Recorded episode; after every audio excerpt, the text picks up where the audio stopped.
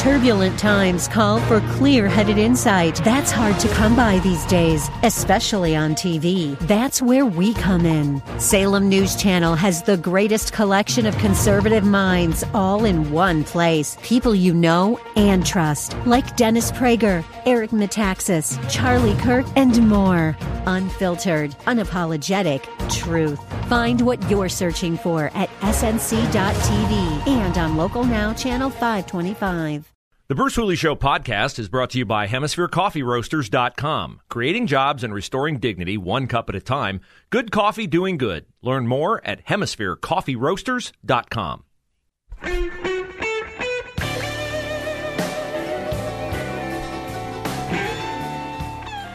So, my politician that I love from another state is Lieutenant Governor Mark Robinson of North Carolina. Uh, I've played Mark Robinson before, plain spoken. He's a nightmare for those on the left because he is a very conservative, although very black individual. He is not afraid to take a conservative position. And because of that, he has been demonized, criticized, marginalized.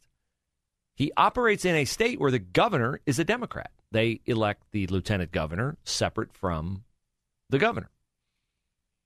He has not backed down, even though he has been criticized at every turn for campaigning against things like critical race theory, social emotional learning.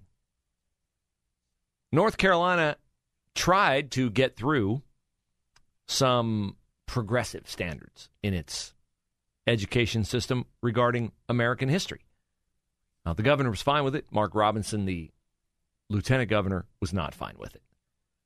And his campaigning against it got him labeled in a political cartoon as a Ku Klux Klansman. A Ku Klux Klansman, a black man in North Carolina who has risen to the level of lieutenant governor portrayed in a political cartoon as a Ku Klux Klansman.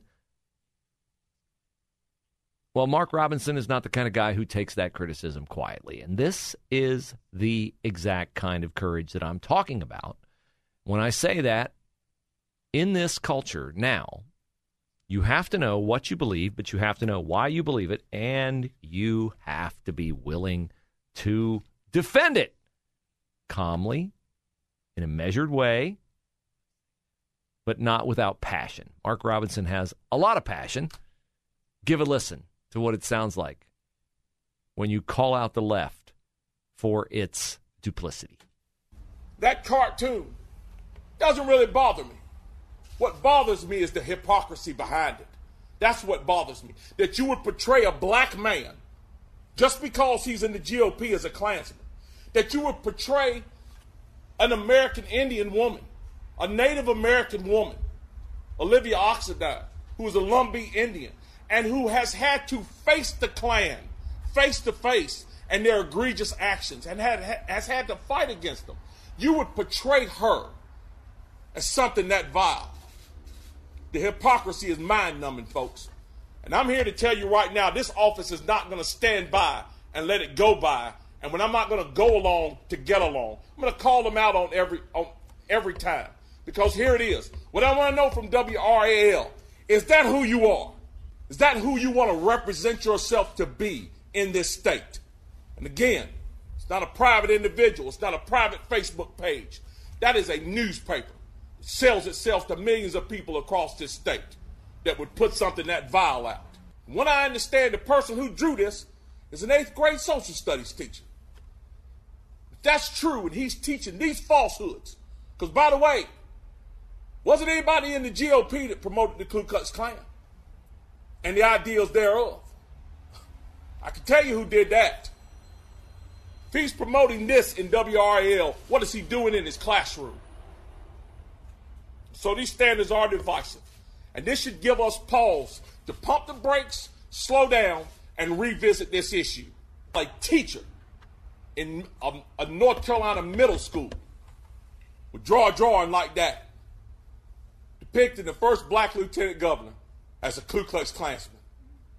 It's something we cannot stand for, folks. It's something that I'm not going to stand for. Free speech, yes, I'm all for it. But when your free speech proves you to be a hypocrite, and I will say this publicly, proves you to be a hypocrite and a liar, we won't stand silent for it, and we're going to stand up against it. So that's what it sounds like when you articulate your position clearly, concisely, and with passion. Mark Robinson, the lieutenant governor of North Carolina. The the cartoon pictured a extremely big elephant, which the elephant is the mascot for the Republican Party, with a Klan hood on, holding up a paper that indicated his objection to the social studies huh, advancement in training. And so the clear message of the editorial cartoon was that Mark Robinson is a Klansman because he opposes teaching divisive concepts when it comes to race. And these same divisive concepts are the kind of concepts that teachers in Ohio would be allowed to teach if House Bill 616 does not become law. Now, House Bill 616 is not perfectly written, but the sentiment of the bill is necessary for students in the state of Ohio because we have an education system in the state of Ohio that is also trending toward these same kinds of left of left policies that progressives favor, that the Biden administration supports. And that's why the selection of the next head of the Ohio Board of Education, it's basically like the state school board, is going to be so important. It's why a lot of us relaxed when Steve Dackin was hired as the new superintendent about mm, a month or so ago. Now, he'd only been hired about two weeks before he resigned. And he had not been a candidate early on, and then he became a candidate later on. And a lot of people were concerned about him becoming a candidate at a late stage of the selection process because he had obviously, as a member of the board, sat in there and heard the applications and probably been in on interviews of other candidates. But Dackin was seen as a really, really good choice for the board. He resigned. He has not explained why he resigned. There may be a good reason, but at this point in time, we don't know what that is. But we have a new selection, an interim selection. And this is one that mm, I'm not, let me just put it this way I'm wary of the selection of Stephanie Siddens as the interim head of the Ohio Board of Education. Why am I wary? Because when you look at her bio, she has degrees from Iowa and the College of Wooster. Okay, I'd feel a whole lot better if one of those degrees was from Hillsdale or Cedarville or Liberty or someplace like that. But no, no, from Iowa which is heavily Democratic and extremely progressive, and Wooster, which is also the same. Now, I thought, well, maybe I can alleviate my concerns. I'll just go to Stephanie Siddens' Twitter page and I'll see what she has tweeted before. Certainly, she's had opinions about issues on education in the state of Ohio, and maybe my concerns will be alleviated.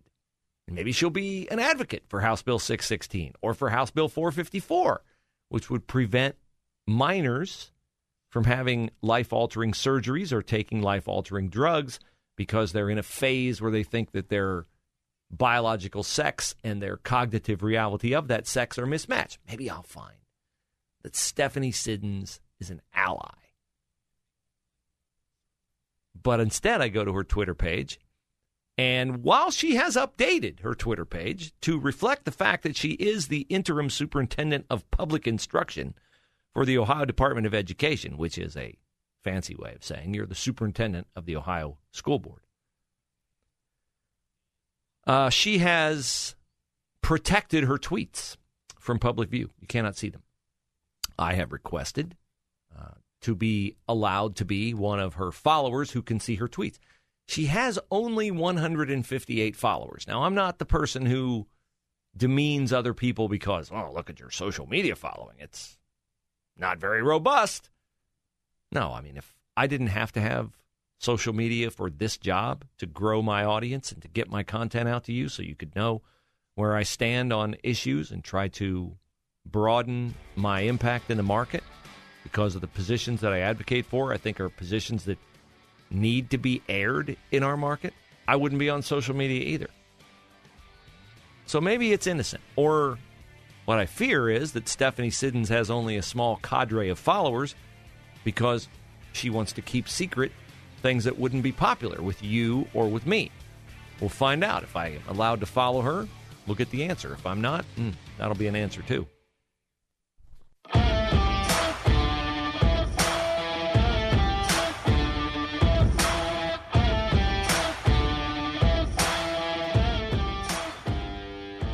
We're just over an hour away from the Fed meeting to decide how much it will raise interest rates. It absolutely will raise them. Uh, thoughts were that it might raise interest rates incrementally, quarter of a point. Inflation is higher than people anticipated. Latest numbers 8.6%. Uh, by the way, Joe Biden said uh, yesterday that uh, the inflation in the United States is uh, not higher than it is everywhere else. Uh, that is a lie. Inflation in the U.S., 8.6%. Latest numbers Germany, 7.9 India, 7%. Italy 6.9%, Canada 6.8, France 5.2, Israel 4.0, Japan 2.5. All those countries lower than ours. So Biden portrays it as a worldwide problem. It might be a worldwide problem. It's a bigger problem here than it is anywhere. There is no easy way out, but there is a way out. And the way out is to reduce the money supply. If inflation is too much money chasing too few goods, then you reduce the amount of money in the economy and you increase the amount of goods. But Biden is Mr. Regulation. One of the goods that he could definitely produce more of is oil, which would lead to more gas, which would lead to lower prices, which would seep into everything because pretty much everything has to be transported to market by truck or rail or air, all of which takes energy and gas. So it's not a hard to figure out fix.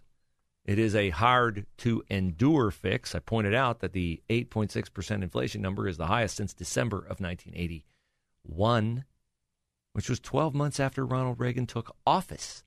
And Reagan is the guy who dug us out of inflation after the Carter regime, which is the regime that most closely resembles the Biden regime.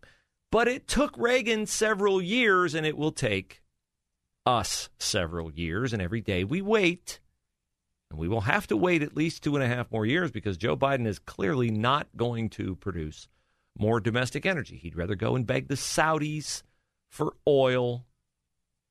And that's fine, I guess, but don't you dare be a professional golfer and do business with the Saudis, or you will be branded someone who embraces human rights violations. So it's not okay for Phil Mickelson and Dustin Johnson to take money from the Saudis, but it's fine for Joe Biden to take oil from the Saudis. Uh, I would ask Karine Jean Pierre, the White House press secretary, to explain all this to me. But I can't be certain that there would be an answer to my question in that big old binder that she brings to every press conference because she is completely incapable of giving an answer to anything unless it is written down for her by someone else to read. This is glaringly obvious to anyone who watches her stumble and bumble her way through a White House press conference. But she is a black gay woman, so there's that. The other day, she was asked for an update on the infant baby formula crisis. Whoopsie daisy, someone left that out of the binder. First, um, what is the White House? What is the latest update the White House has received on the current infant formula situation across the country? Yeah, let me see if I have anything new for you on that. Uh, I think it's been a couple of days since mm. we have hmm. asked, been asked that question. Mm. Looking, looking, searching, looking, searching, searching, looking. Still. Okay. I don't have anything new. I know we made some announcements last week. Uh, I don't. I just don't have them in front of me. But if you want to come back and we'll we'll talk through uh, the things that we have been able to do in the past, the most recent activities that we've done. Wow. wow, that's bad. That is bad. Um, not surprising, but bad. This is what happens when you hire someone because they check intersectionality boxes instead of being competent and understanding complex issues. I had nothing good to say about Jen Psaki during her time as the White House press secretary, but at least Jen Psaki had a brain. Though it was enslaved to leftism, she could at least articulate positions without reading them. Karine Jean Pierre cannot do even that. She's also caught in the headlights whenever somebody asks her a tough question, particularly when she goes on a network like CNN and doesn't expect to get a tough question. The economists do cite the war in Ukraine and supply chain issues. We did have that before the war, supply chain issues. They also say that last year's stimulus package, which you mentioned, contributed to inflation, Karine. Does the Biden administration bear some responsibility for this? So, first of all, um, the American Rescue Plan met the moment, and it has put us in a place mm-hmm. where we can actually uh, uh, put us in a place where the American people feel mm-hmm. can, can, can actually we can take on inflation. What I mean by that is we've se- we've seen growth, right? With eight, as I mentioned, more than eight million jobs, mm-hmm. and now we're transitioning into a steady, a stable growth. The president actually wrote an op-ed to mm-hmm. discuss that himself, to mm. lay out his plan on how we're going to bring down inflation, and so that's really important. In order uh, to take this on, we got to have some uh, be in a good historic economic place, which is where we are right now. Oh, do you feel better now? We are in a good historic economic place with inflation higher than it's been since 1981 and gas prices higher than they've ever been. A good historic place. Yes, Joe Biden did write an op ed. Yes, he did. And his cure for inflation is to tax and spend more. Uh, he's mad that he was not allowed to spend the amount of money that he wanted to spend on the American Rescue Plan. And you might remember that that was Joe Manchin who stood in front of that. Uh, Joe Scarborough and other Democrats decried Joe Manchin doing that at the time. This is pretty simple stuff. You get the head of the Progressive Caucus, you get Joe Manchin, and you get Joe Biden, and you put them in a room and you say, we're not going to get out of this room until one of two things happen. One, we have a deal. Or two, we're going to have a press conference where we go out and announce that Joe Manchin does not support any piece of legislation regarding Build Back Better. Mm-hmm. Mm-hmm. That was evil, Joe Manchin. Uh, Joe Scarborough has had a uh, come to Jesus moment since then. And my God, I just wonder what would have happened if progressives had gotten their $6 trillion wish earlier this year. Yeah, in, in an ironic way, you almost have to thank Joe Manchin for blocking that. I wouldn't even say ironically thank Joe Manchin. You can just thank Joe Manchin uh, if you're glad that interest rates aren't even higher. it's a clown show. It's an utter clown show. It's a clown show with policy. It's a clown show with flipping their positions and one day demonizing Joe Manchin and Kyrsten Sinema and others who push back against this nonsense, and then the next day lauding them for it? All of this was clearly evident on the horizon when you elected a man president who was not cogent enough to escape his basement and come out and answer questions. 81 million votes. 81 million votes. Now his approval ratings are hovering around 30%. They got a long way to fall.